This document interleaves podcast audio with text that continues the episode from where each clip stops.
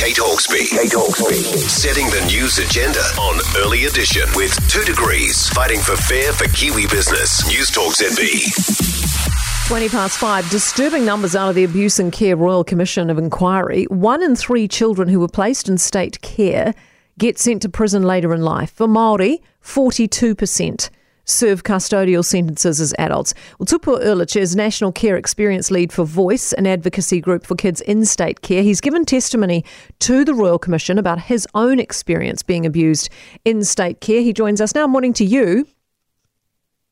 Tēnā koe.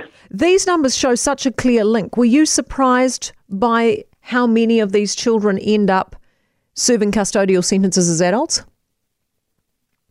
Unfortunately, not. No, I mean when you take any young person and you, um, you know, you fill their childhood with trauma and abuse, and they go without a lack of support, that that does show up later on in their lives.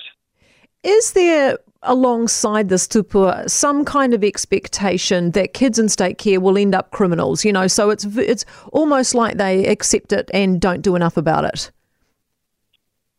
Wow, you know that's that's a good question. I think um, certainly in my time in care, there was that stigma that you know we're all bad kids, and I and I believe that's still a stigma that exists today, um, and and that's reflected in not only by the way Oranga Tamariki treats us, but also the the uh, the you know the view general public has on children in Oranga Tamariki.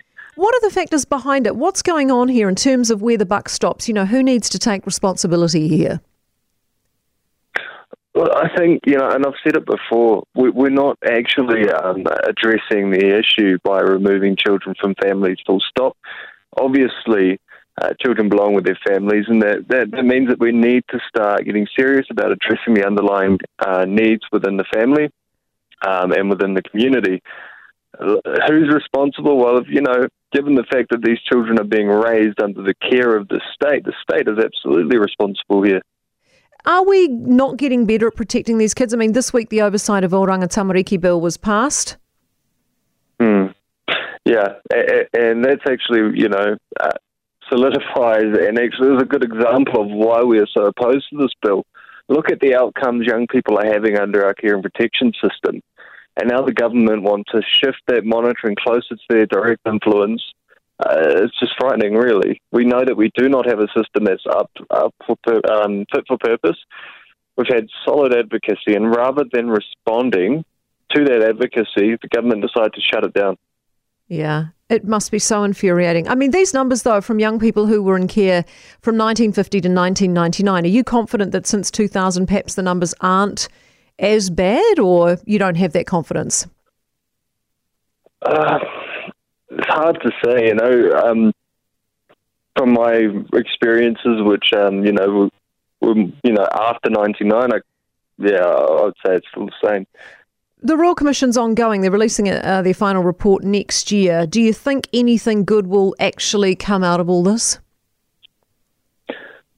Uh, you know, I mean, I'll just go back to the oversight bill. We had an opportunity, um, you know, a rare opportunity for changes to be influenced by a Royal Commission of Inquiry, you know, with an emphasis on those experiences that survivors are coming forward and sharing.